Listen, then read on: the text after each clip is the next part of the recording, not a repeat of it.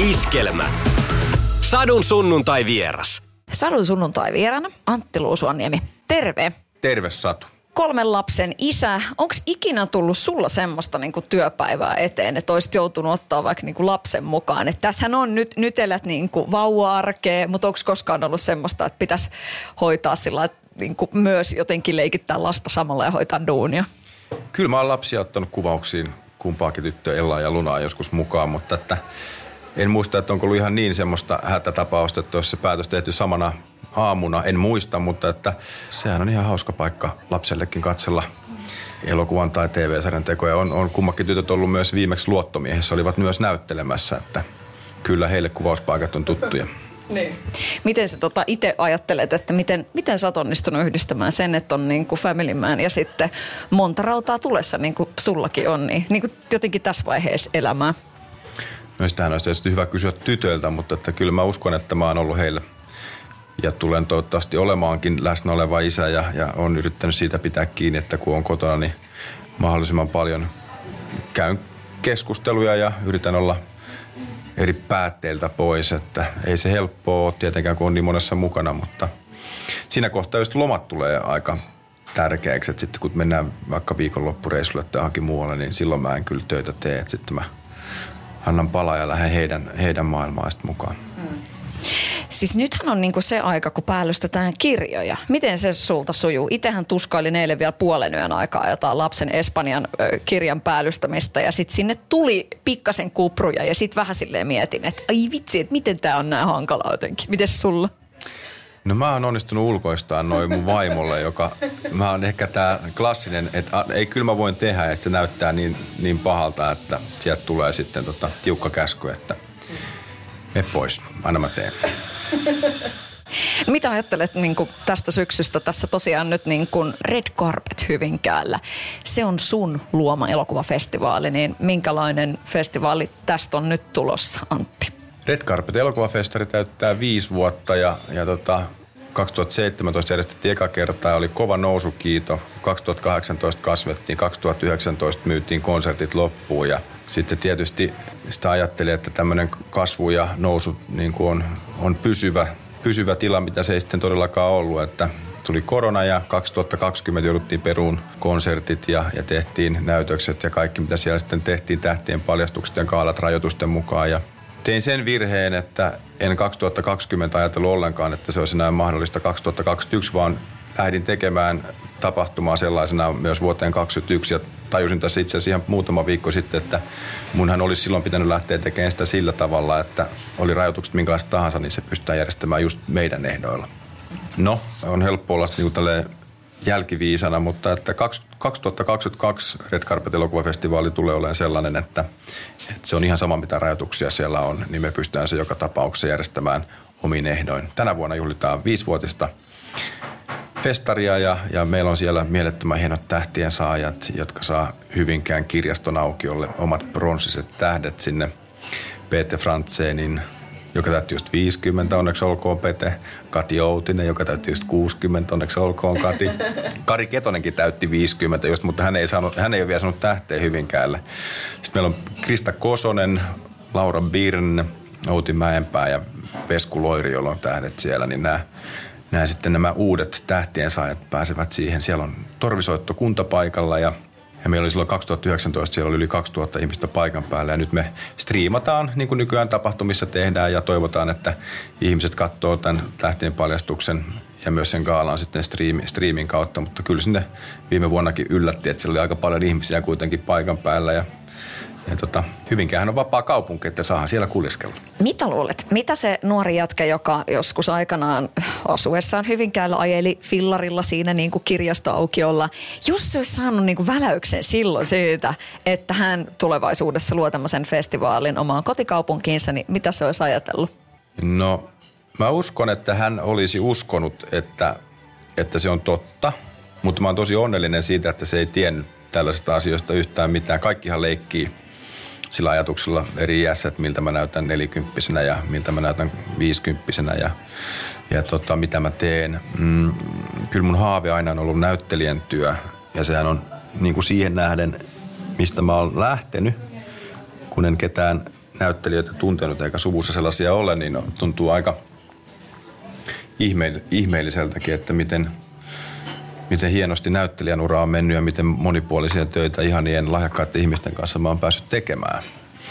Ja sitten sen lisäksi se, että, että kun jäin kansallisteatterista kiinnitykseltä pois, kuinka paljon taiteellista energiaa se vapautti ja siitä syntyi luottomiehet ja elokuvafestivaalit ja nyt mä oon nelosella kotimaisen elokuvan päällikkönä ja rahoitan elokuvia ja, ja tota, on aika monessa yrityksessä mukana omistajana ja vien niitä sitten kanssa eteenpäin, niin onhan tämä vähän silleen ylitse vuotavaa ja välillä tuntuu, että tässä varmaan on yhdelle miehelle jo vähän liikaakin. Ja, mutta että pikkuhiljaa sitä pitää sitä aina jossain kohtaa, jossain kohtaa vähän suitsia joitain duuneja ja mennä, mennä aika lailla tuon näyttelijän, näyttelijän työ edellä. Että sykehän on sellainen, mitä mä teen edelleen ja luottomista tehtiin just kolmas tuotantokausi tulee nyt sitten loppuvuodesta ja kansanvihollinen TV-sarjaa kuvasin kesällä ja nyt Helsinki syndroomaa, että kyllä tässä näitä näyttelijän töitäkin kerkee yllättävän paljon tekee, että se on vähän hengästyttää itseäänkin kun miettii, mutta että silloin se on tauttava, kun rauta on kuuma.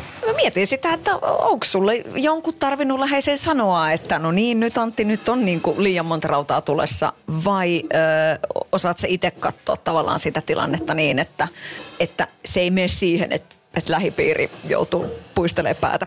No kyllä ne varmaan joutuu puistelemaan päätä, että, mutta onneksi mulla on paljon hienoja ihmisiä ympärillä, jotka auttaa mua ja ainoa, ketä, no oikeastaan näyttelijätyötä ei kukaan voi tehdä mun puolesta, mutta jos ajatellaan vaikka nelosen elokuvan levittämistä, niin, niin siellä on valtava hienoja ihmisiä markkinoinnissa ja tiedotuspuolella ja, ja apuja, että siellä on niin kuin, että se on aina kiva tehdä niin ryhmässä juttuja. Ja tietysti myös elokuvafestivaalin järjestäminen Hyvinkäällä, niin enhän mä sitä yksin tee, vaan mulla on siellä hienot tuottajat ja, ja tota, ihmiset, jotka intohimoisesti tekee mun kanssa. Sadun sunnuntai vieraana Antti Luusuaniemi. Sä olit virkavapaalla kansallisteatterista ja sitten vähän niin kuin sen jälkeen kypsy se ajatus, että sä jätät sen maailman ja sitten sit tulee tämmöinen, olihan toi niin kuin aikamoinen hyppy. Mitä sä ajattelit silloin, kun päätit lähteä kansiksesta? No mä, mä tulin kansallisteatterin suoraan teatterikoulusta mä valmistuin 2004, niin mä olin jo 2002 siellä. Tein, oli ennen Onnimanni. Mä olin pieni metsän vihreä mies ja, ja sillä tiellä sitten painelin menemään sinne Christian Smetsin tuntematon sotilas 2007 ja Platonov nimirooli 2009 ja, ja homomusikaali 2011. Oikein, oikeastaan niihin aikoihin mä huomasin, että, että äh, mua rupesi kiinnostaa enenevissä määrin niin kuin kameran työt ja lähin niin kuin sitä kohti.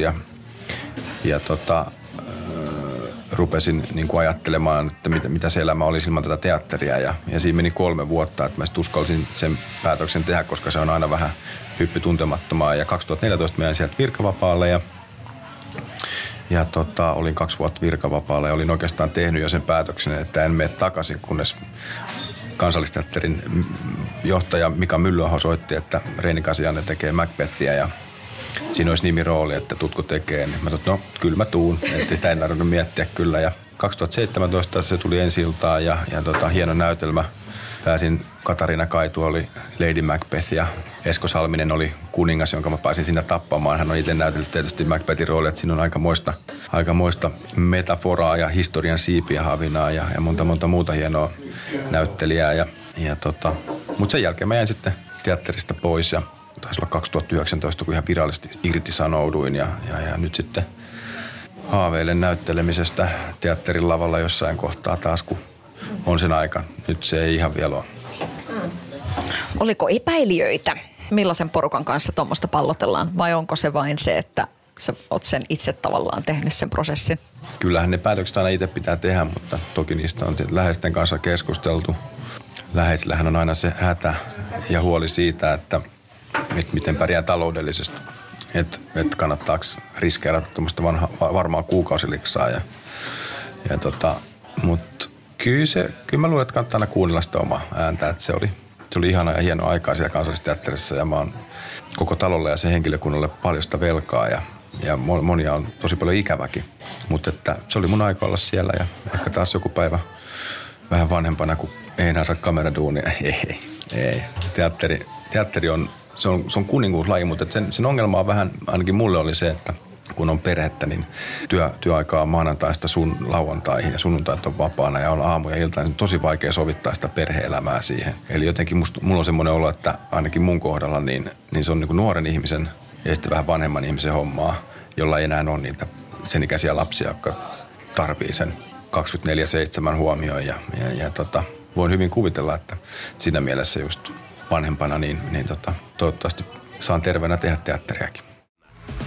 Sadun sunnuntai vieras. Millainen suhde sulla on tommosiin niin kuin oikein tommosiin suomalaisiin teatterilegendoihin? Tuossa nyt jo Esko Salmisen mainitsit, mutta tota, niin mikä, mikä merkitys on tavallaan, kun miettii, että on ollut niin tuommoisessa legendaarisessa paikassa, niin tota, millaisia, tota, millaisia niin kuin kuiskeita siellä on käytävillä?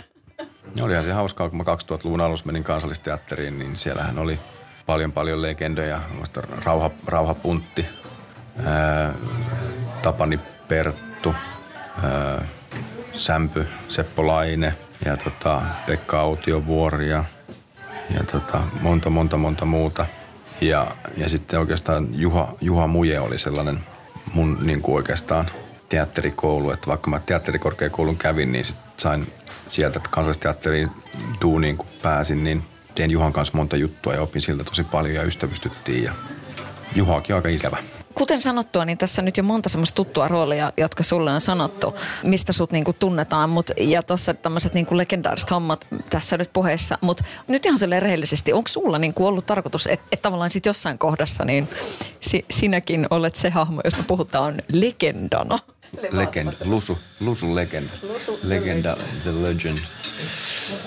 Tota, mä en tiedä, puhutaanko musta legendana sen takia, että mä oon tehnyt mielettömän uran teatterilavalla, mutta että mä luulen, että jos, että jos sellaista sanaa mun yhteydessä käytetään, niin se tulee varmaan siitä, että mä oon ollut niin monessa mukana.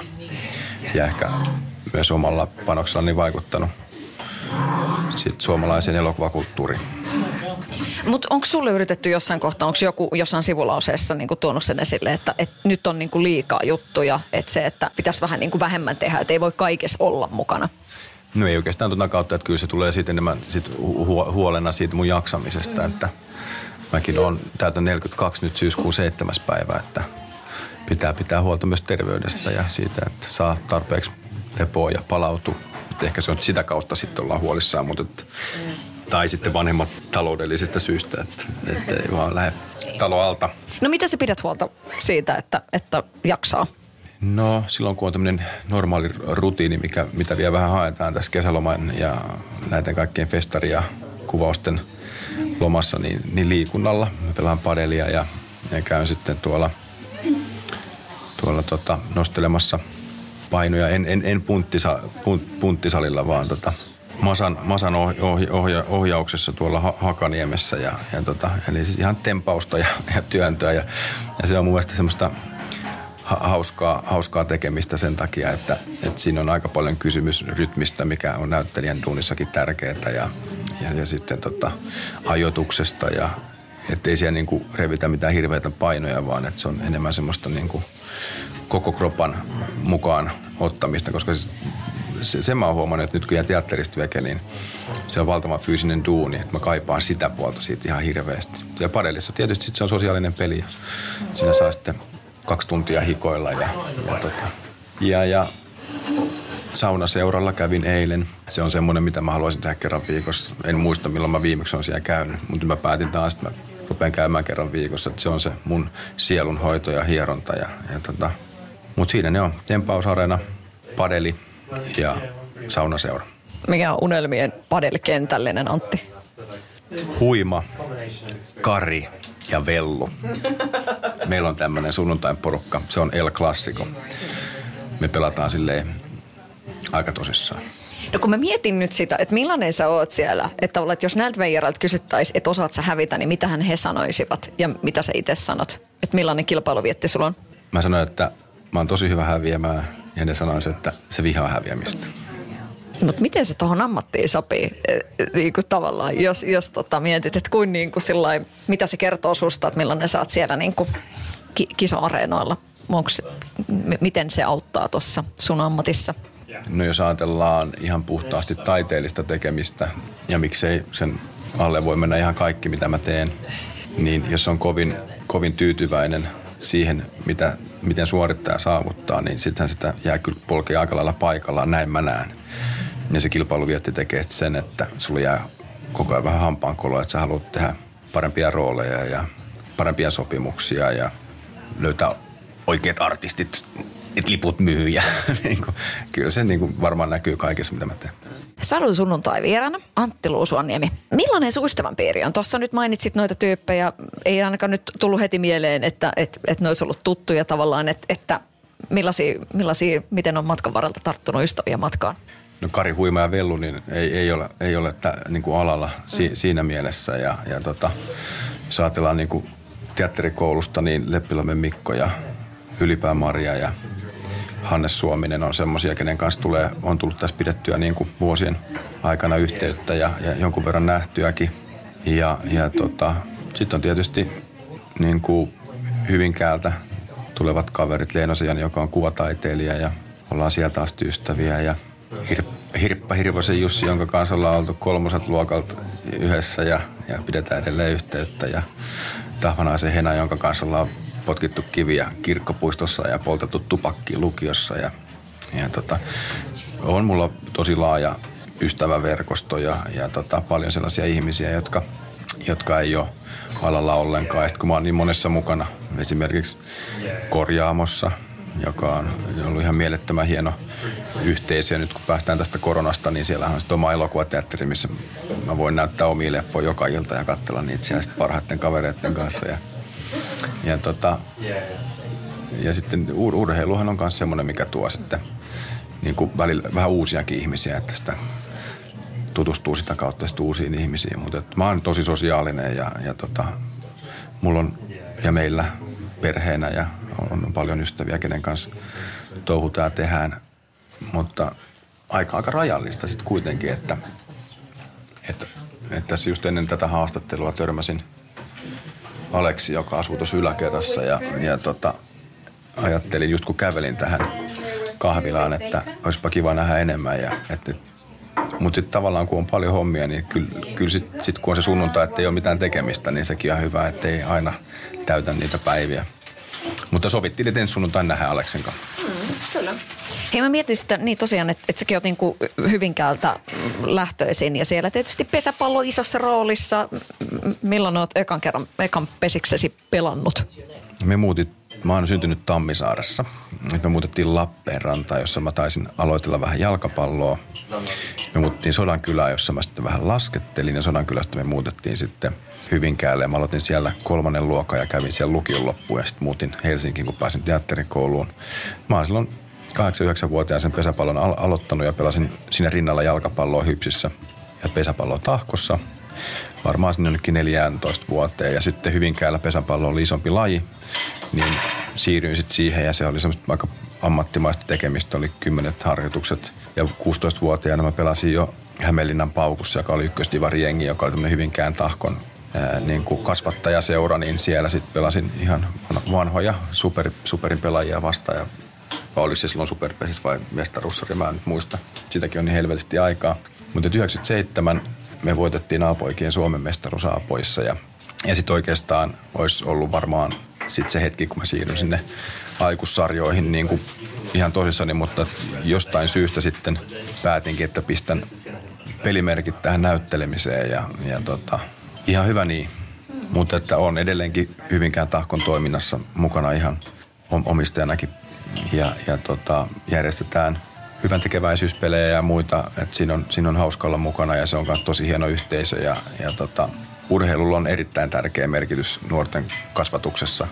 Että kyllä sieltä saa niinku ihan valtavasti oppia koko elämää ja, ja tota, sitä, sitä tietysti sitten tahko juniorityössä niin kanssa otetaan huomioon. Kun sä oot tämmöinen visionääri, niin mm, mikä pesäpallon tulevaisuus on, jos, jos, jos sulla olisi nyt valta tavallaan olla siinä jonain brand managerina, niin miten pesäpallo Suomessa 20-30-luvulla? Mielestäni pesäpallo on mennyt hyvään suuntaan, että, että silloin kun mä lopettelin, niin tuli tämä sopupeli, joka tota sitten tahras koko koko tota pelin maineen aika pitkäksi aikaa ja sehän oli silloin tosi iso laji, vaikka sitä pelataan vain Suomessa, niin ne palkathan oli ihan merkittäviä ja kepitti sen aikaiset SM Liiga-pelaajien niin kuin ja, ja, ja tota, mun mielestä pesäpallon pitää pitää kiinni siitä omasta identiteetistään. Siellä on paljon asioita, mitä voidaan tehdä paremmin. Sosiaalinen media ja, ja senkin suuntaan siellä ollaan. Tiedän, että ihan liittotasolla tehty liikkeitä, että tehdään yhteistyötä GoFamerin kanssa, joka sitten auttaa noissa asioissa. Että kyllä sen pelin pitää näkyä ja mitä enemmän se näkyy urheiluruuduissa ja, ja, ja eri alustoilla, niin, niin niin sen tärkeämpää se on, koska sitä kautta ne katsojat sitten löytyy. Ja mä en usko, että ne katsojat on pois siitä live-yleisöstä, joka sitten menee katsoa niitä pelejä paikan päälle, koska siellä on ihan oma, oma fiiliksensä. Että ehkä niiden peli, pelipäivien niin kuin ohjelman niin kuin miettiminen loppuun asti ja sen laadun tuominen niin kuin joka pelipaikkakunnalle, niin se, se, se varmaan on sellainen, mikä niin kuin tuo näitä lapsiperheitäkin katsoa niitä matseja, mitkä on tärkeää, että ne lapsethan sitten menee katsomaan vanhempana ja muuta, että, että se pitäisi muistaa myös siinä niissä pelitapahtumissa, että ne olisi viihdyttäviä myös niille lapsille.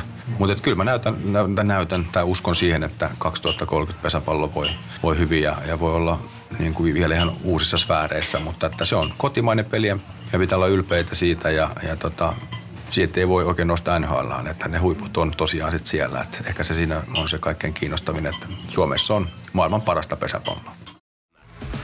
Sadun sunnuntai vieras sä oot aika tämmöinen niin yhteisöllinen kaveri, että sulla on laajat verkostot ja sä oot tosi monessa mukana ja jotenkin sitten se, se huokuu susta tosi niin kuin voimakkaasti. Että sä haluat olla tavallaan tuomassa ihmisiä yhteen ja, ja sellaisia yhteisiä kokemuksia niin kuin monessa mielessä. Pitää paikkansa, että yksin kukaan ei oikein ole mitään. Ja, ja sitten se, että jos ajatellaan vaikka Red Carpet elokuvafestivaalia, niin se on paljon muutakin kuin elokuun lopun tapahtuma. Että meillä on käsikirjoituskilpailuja eri-ikäisille lapsille ja sitten sieltä valitaan voittaja ja nyt tänäkin vuonna sitten voittajalokuvasta on tehty leffa ja se esitetään festareilla ja meillä on tietysti vähän vanhemmille workshoppeja. Tänä vuonna järjestettiin Vieremällä Ponssen ja sitten Uudenmaan liiton kanssa yhteistyössä ja viitenä vuonna niitä ollaan järjestetty ja siellä on yli 90 prosenttia osallistujista on tavalla tai toisella hakeutunut alalle opiskelijana 16-20-vuotiaita. Ja, et kyllä mä näkisin, että, että se mitä mä haluan tuoda tähän niin kuin maailmaan on mahdollisuuksia ihmisille kertoa tarinoita ja tehdä niitä asioita, mitä ne rakastaa.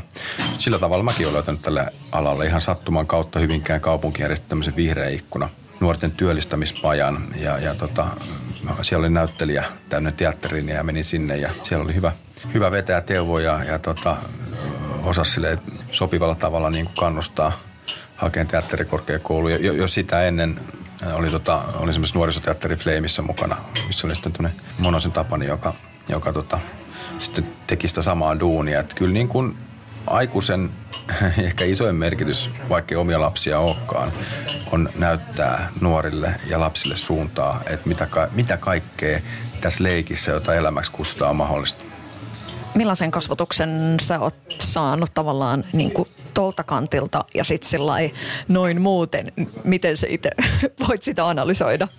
No mä oon, mä oon saanut, mulla on erittäin ihanat vanhemmat, jotka edelleen asuu Hyvinkäällä ja ovat yhdessä ja, ja tota, mulla on aivan ihana veli, jolla on aivan ihana vaimo ja heillä on aivan ihanat kaksi tytärtä ja, ja, tota, ja mullakin on kaksi ihanaa tytärtä ja ihana vaimo ja, ja sitten nyt tämä uusi tulokas poika, niin ilmeisesti me ollaan saatu aika hyvä pohja tähän elämään, että, että kummatkin on kummastakin lapsesta Laurista ja musta on tullut perheisiä ja nautitaan siitä roolista ja, ja tota, mun vanhemmilla oli aina aikaa meille ja harrastuksille ja, ja tota, se tuntuu välillä jo ihan niin kuin absurdilta, että, että miten se on ollut mahdollista, kun mä tiedän kuinka paljon ne molemmat teki myös niin kuin töitä ja siitä iso hatunnosto heille.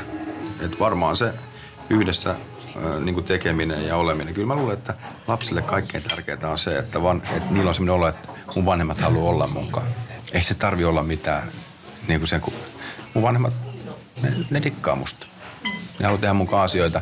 Me mennään yhdessä lomalle. Ei siellä tarvi olla niin kuin kaikki tuttava perheet mukana. Matkustetaan omalla porukalla. Semmoinen niin kuin oman perheen identiteetin luominen, niin se on aika tärkeää.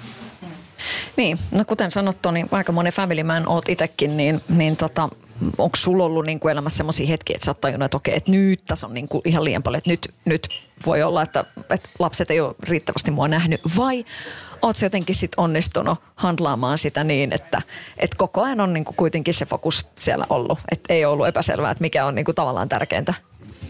No kyllä, mulla se fokus aina on ollut selkeä. Ja sitten taas tässä kohtaa täytyy muistaa se, että on onnekas myös siinä mielessä, että en mä niitä lapsi yksin kasvata. Mulla on vaimo ja tota, isovanhemmat mole, niin kuin mole, molemmilta puolilta. Ja, ja sitten tota, mun vanhin, vanhin tytär Ella, niin, niin tota, ää, hän on aikaisemmasta ää, suhteesta ja, ja tota, erottiin aika Ella oli aika pieni, varmaan muutaman vuoden ikäinen, kun me erottiin. Ja, ja sitten sen, sen suhteen ylläpitäminen, sen suhteen ylläpitäminen on tietysti niin kuin ihan äärettömän tärkeää ja ehkä vaatinut kaikkein eniten sitä työtä, koska siinä on sitä aina se, että kun ei olla sama, samassa taloudessa ja, ja tota, mutta näiden kanssa niin ollaan löydetty hyvä malli ja, ja tota, Ella voi hyvin ja, ja tota, sitten taas iso kiitos myös Ellan ää, äidin vanhemmille, jotka on, on, on ollut isosti apuna, että et kyllähän niin kuin elämässä tosi tärkeää on niin kuin tukiverkot ja, ja sitten se, että vaikka se lapselle nyt ei ole kahta äitiä ja isää jatkuvasti siinä, niin niitä turvallisia aikuisia on paljon muitakin. Eikä se välttämättä tarvi olla edes isovanhemmat, sehän voi olla vaikka joku naapuri, joka niin kuin voi ottaa sellaista roolia. Ja tähän tietysti kannustaa, jos joku kuuntelee ja näkee, että omassa taloyhtiössä on vaikka joku mukula, joka ehkä tarvitsisi vähän enemmän huomioon, niin sitähän voi antaa sille. Tuossa nyt näistä hahmoista on ollut puhetta, että jos nyt pistetään, nyt pistetään tota, sykkeen Max Hansson, sitten pistetään luottomiesten sinne Mäkinen Renval ja sitten MS Romantikin Kaide. Tämmöinen kolmikko pistetään Antti saunaan ja otetaan löylynheittokisa, niin kuka sieltä tulee viimeisenä ulos? No jos, jos, ne tie, jos ne on tiennyt, mihin skapaan ne lähtee, niin mä luulen, että Max Hansson sydänkirurgina on ottanut jotain beta-salpaajia niin, ja viilentänyt ihonsa jollain linimentillä – hän on hyvin kilpailuhenkinen, niin mä luulen, että se kyllä niin kuin voittaisi. Mutta mä en ole ihan varma, että auttaako se sen valmistautuminen siihen, kuinka helvetin paljon se kaitsu puhuu siellä auteella. Että se voi olla niin kuin ihan hirveätä ihmiskidutusta istua saunalauteella pitkään kaitsu kanssa. Ja sitten taas Tommi Mäkinen Renval, niin, niin tota, se on niin kova miellyttämään, että se, se varmaan unohtaisi seurata omaa vointia ja pyörtyisi sinne ja ehkä silleen niin kuin – jouduttaisiin sitten, ehkä se päättyy se tilanne siihen, että Kaide, Kaide ja Max kantaisi sen sieltä ulos ja helvyttäisi sen. Tämmöinen, täm, nämä kaikki kolme roolia, niin just semmoisia, mistä otaksun, että varmaan tulee edelleenkin sillä aika säännöllisesti palautetta, niin minkälainen onnenpotku on ollut sulle saada esimerkiksi vaikka toi Maxin rooli? No mä rakastan Max Hanssonin roolia ja mä oon saanut tehdä sitä vuodesta 2014 ja edelleen tehdään lisää ja – luottomiestä on saanut tehdä vuodesta 2016 ja just tehtiin kolmas tuotantokausi ja, ja suunnitellaan pitkää elokuvaa ja toivottavasti päästään sitä kuvaamaan jo vuoden päästä kesällä ja, ja sitten taas Kaide, niin siinä kyllä pääsi näyttelemään niin kuin sydämensä kyllyydestä ja, ja sitten vaikka se puhuu mitä se puhuu, niin sehän on ihan pide, niin kuin, siihen pystyy samaistumaan ja se on tosi tärkeää aina – näyttelijälle, että, että kun tekee jotain roolia, että olisi minkälainen tahansa, niin se pitää olla sen puolella ja pitää yrittää rakentaa siitä semmoinen, että, että siihen pystyy samaistumaan. Ja, ja siitä iso kiitos myös Jani Volaselle, joka sitten suitsi, suitsi aina sopivissa kohtaa, ettei se lähtenyt niin kuin, vaikka se aika överi onkin, mutta ettei se lähtenyt semmoisen niin kuin väärälle linjalle.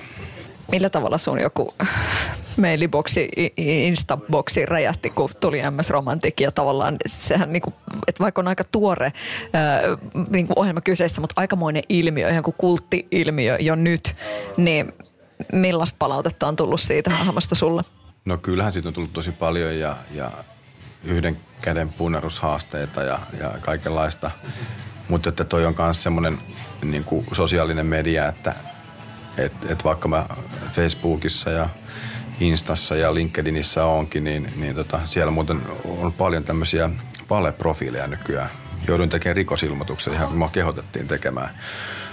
Niin tota, toivottavasti ne saadaan sit sitä kautta kuriin, niin, niin tota, siinä on aina se, että enhän, nyt jos ajattelee, että mitä mä kerkeen päivästä tekemään, kun mulla on niin paljon hommia, niin en mä kyllä kerkeä niihin Facebook- tai Insta-viesteihin mitenkään vastaileen, että, että jos joku kokee, että onpas hän nyt ylpistynyt, niin se on vaan, ne on mulle semmoisia välineitä kertoa, kertoa, että mitä tällä hetkellä on työn alla ja, ja tota, mutta että en mä sitä kautta kyllä ole ihmisten kanssa juurikaan yhteyttä pitänyt.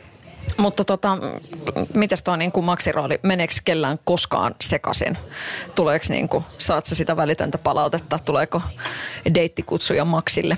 No Maksille kyllä tulee de- de- deittikutsuja, mutta että kyllä ihmiset toiseksi on pitänyt, pystynyt erottamaan, että mä oon Antti Luusuaniemi. Tosin ää, kyllähän edelleen, vaikka on 20 vuotta hommia tehnyt, niin on monesti se, toi on se Max että ei ihmiset välttämättä sitten kuitenkaan siinä yhteydessä muista sitä nimeä, tai toi on luottomies tai toi on se kaitsu, mikä on tietysti ihan, ihan hyväkin. Että et, tota, et siinä jonkunlainen tämmöinen niinku yksityisyyden suoja sitten säilyy, että ne ei, ei varsinkaan mene sitten sekaisin, ettei rupea ihmiset ovikelloa soittelee ja pyytelee niin kuin diagnoosi johonkin sydän, sydämen rytmihäiriöihin tai muuhun. Mutta tota, ihmiset moikkaa aika usein. Et sen verran kuitenkin näkyy joka paikassa. Et mä muistan itse esimerkiksi, kun Vesa Vierikko tuli teatterikorkeakoulun professoriksi, niin mähän menin sitä vastaan kuin vanhaa tuttavaa, kun mä, se oli mulle vanha tuttava ja mä olin nähnyt sen niin monessa jutussa. Ja sehän on vaan kauhean viehättävää. Sitten mä yleensä sanoa, moikkaa vaan takaisin, terve, terve. Eikä mitään haivaantoa, kuka se on. Ketkä on sun suurimmat esikuvat? No Juha Muijat tuossa tuli jo mainittua ja, ja häneltä opin paljon niin kuin näyttelemisen rytmistä ja, ja tämmöistä niin kuin työetiikasta ja, ja tota, laidat on pidettävä kiinni, hän sanoi aina. Ja, ja tota, sitten Jukka Puotila on mun mielestä hieno esimerkki siitä, miten on pystynyt tekemään niin kuin oikeastaan koko uran teatteria. Musta on, mulla on ihan käsittämätöntä miettiä niin kuin vanhempaa sukupolvea, että miten ne on voinut tehdä teatterityötä putkeen 40 vuotta. Se on todella raskasta. Ja, ja tota, Rea Mauranen on mun mielestä ihan, ihan huikea. Tehtiin homomusikaali, jonka ohjas Pirkko Saisi ja kirjoittikin. Hänkin on hu- huikea hahmo ja inspiraation lähde. Ja, ja tietysti sitten Peter Frantzen on kertoa tästä, kun tämä tulee vasta sunnuntaina, mutta vastin sille Valamon luostarin absinttipullon, kun siitähän on tämä legendaarinen, mitäs viinaa toi absintti on. Niin nyt se pääsee sitten sitä maistelemaan – Valamo-tuotteena, niin tota, sille kirjoitin vaan korttiin, että, että kiitos inspiraatiosta ja siitä, että se on avannut latua. Että kyllähän tällaiset ihmiset, jotka uskal, uskaltaa haaveilla ja lähtee ulkomaille, niin on, on tehneet sen mahdolliseksi, että samaten Peter, toi Peter Frantsenin lisäksi Jasper Pääkkönen tietysti ja Krista Kosonen ja Laura Birnet. Kyllä mä uskon, että jos kysyt, missä pesäpallo on vuonna 2030, niin mä luulen, että missä suomalainen niin kuin näyttää näyttelijyys on silloin ja, ja tietysti myös käsikirjoittaminen, ohjaaminen ja muuta, niin mä luulen, että me ollaan aika paljon kansainvälisempiä ja tehdään Väkimeen tekee kansainvälistä elokuvaa nyt tuossa syyskuussa. Ja tota, on ollut muutamia muitakin mahdollisuuksia, mutta että on Suomi, Suomi töiden takia, niin ei ole aikataulut osunut. Mutta nyt, nyt sattuu napsahtamaan, niin, niin kyllä mä luulen, että, että toi maailma tuosta aukeaa niin kuin ihan eri tavalla myös suomalaisille näyttelijöille ja, ja ne on just nimenomaan näiden esikuvien kautta. Sadun sunnuntai vieras. Hei, luokkakokous kolmonen, sekin otetaan vielä nyt tähän näin, koska siis tota, pääsit mm, siellä vetää, vetää myöskin niin kuin oman, oman roolisi ja tässä näin niin kuin vähän kurjuuden keskelle, niin semmoista huutonauraa ainakin itse kyllä niin kuin tykkäsin elokuvassa just siitä, että ei tarvinnut miettiä. Millaista oli olla hei Rennin ohjauksessa? Rennin ohjauksessa oli ihan mielettömän turvallista ja, ja tota, se on ammattireiska – ja, ja tota, moni mie- ei välttämättä tiedä, mikä ohjaajan tärkein tehtävä mun mielestä ainakin on, on se, että se tuo sen energian siihen työryhmään ja on hyvin valmistautunut ja ottaa ihmiset huomioon, koska sehän luo sen työilmapiirin siellä ja hän sen todella osasi tehdä. Ja, ja tietysti silloin oli myös hienoja elokuva ammattilaisia siinä mukana ja Eerikäisen Matti kuvaaja, jonka kanssa niillä toimi tosi hyvin ja ovat jatkaneet yhteistyötä nyt Bulgariassakin sitten kansainvälisissä tuotannoissa, niin älyttömän hienoa. Se on, se, mä muistan, Renni jonkun verran tunnen, se oli muutama vuosi sitten, oli Red Carpet elokuvafestivaaleina vieraana kolme päivää ja siellä ei ollut ikinä niin mielenkiintoista vierasta, joka olisi edustanut niin sydämensä kyllyydestä. Mä luulen, kun se oli ollut siellä Kiinassa sen pari vuotta ja se pääsi niin kuin Suomeen ja puhuu suomea, niin hän otti ihmiset niin hienosti niin kuin huomioon ja, ja keskusteli elokuvista. Ja hänellähän nyt on siis Die Hardit ja, ja tota Cliffhangerit ja vaikka mitä, niin tota, pointti oli se, että mä tunsin hänet jo ennen tätä projektia ja, ja tota, hän soitti ja kysyi, että pääsisikö mä tekemään tähän, tähän tota, tämän roolin, niin oli se aikamoinen kunnianosoitus, että Suomen niin kuin kansainvälisesti menestyneen ohjaaja soittaa itse henkilökohtaisesti ja pyytää näyttelemään elokuvansa, niin mä sanoin, että totta, totta Mooses. Mm. No. Ja 100 000 ihmistä jo käynyt katsomassa elokuvan. Kyllä siellä taitaa olla jo 120 000, että, että muistakaa ihmiset, kun tätä kuuntelette, niin elokuvat elää siitä, että niitä mennään katsomaan ja nyt tietysti näiden rajoitusten myötä, niin, niin tota, se on erittäin haastavaa elokuvan tekijöille. Eli tota, laittakaa ne läppärit kiinni ja Netflixit vähäksi aikaa tauolle ja menkää katsomaan kotimaista elokuvaa. Siellä on koko perheen leffoista Pertsa ja Kilu, joka on itse asiassa ensimmäinen elokuva, mitä mä oon koskaan levittänyt tässä Nelosen median leffapäällikön ominaisuudessa ja Luokkis Kolmonen ja sitten on Peruna, jossa myös pääsin näyttelemään. Oletko nähnyt Peruna? En ole vielä. Se on ihan mieletön. Siis tämmöinen startup, startup-tarina, missä kaverukset Jonas Nudman etunenässä niin päättää tuoda perunan Suomeen, mutta eihän kukaan usko semmoiseen. Täällä syötiin naurista. Ja, ja tota, ihan saamari hauska ja se kannattaa käydä kattoon. Nyt ainakin noin kolme ensimmäisenä tuli mieleen. Hei, tota, sä sanoit tuossa vähän, että et, et syyskuussa ehkä, ehkä pikkasen lomaillaan, niin mitäs kun Lusu on lomalla, niin mitä se tarkoittaa? Lusu lomalla, eli nyt mulla on kolmas... Kolme podcast. Niin, Lusu byggaa, Lusu kokkaa ja Lusu lomalla. Mm. Lusu lähtee varmaan Unkariin. Eli tota, mun vaimo on Unkarista ja meillä on siellä kesäpaikka niin, ja tota, hänen, hänen vanhemmat ja veli. Ja sitten se, mitä siellä on syyskuun, syyskuun lopussa, mitä täällä ei harvemmin on, niin siellä on lämmintä ja aurinko paistaa. Ja mulle ei siinä kohtaa näyttelijän duuneja, niin, niin, tota, niin, niin sieltä pystyisi etänä hoitamaan näitä muita töitä varsin hyvin. Et se tässä, jos koronasta jotain hyvää haetaan, niin joitain töitä voi tehdä etänäkin. Mitäs tuo suomalaisen ja unkarilaisen kulttuurin kohtaaminen rakkaus elämässä, niin miten, miten se onnistuu? No me ollaan kummatkin hyvin tällaisia nollasta sataan ihmisiä aika nopeasti. Eli sitten kun tapahtuu, niin tapahtuu.